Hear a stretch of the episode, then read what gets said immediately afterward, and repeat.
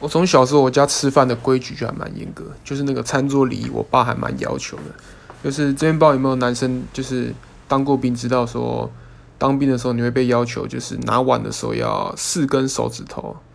除了大拇指之外，你要放在那个碗的底下托住，然后大拇哥你要整个扣着那个碗的那个边缘，然后不能低头吃，你就是你要拿起来，就是一碗就口这样。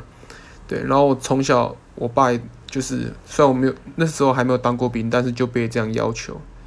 对，就是一定要碗一定要拿好，就不能趴趴在桌子上面吃，或者是那个手一直跪在上面这样。对我觉得这应该是我从小被要求印象最深刻的规矩。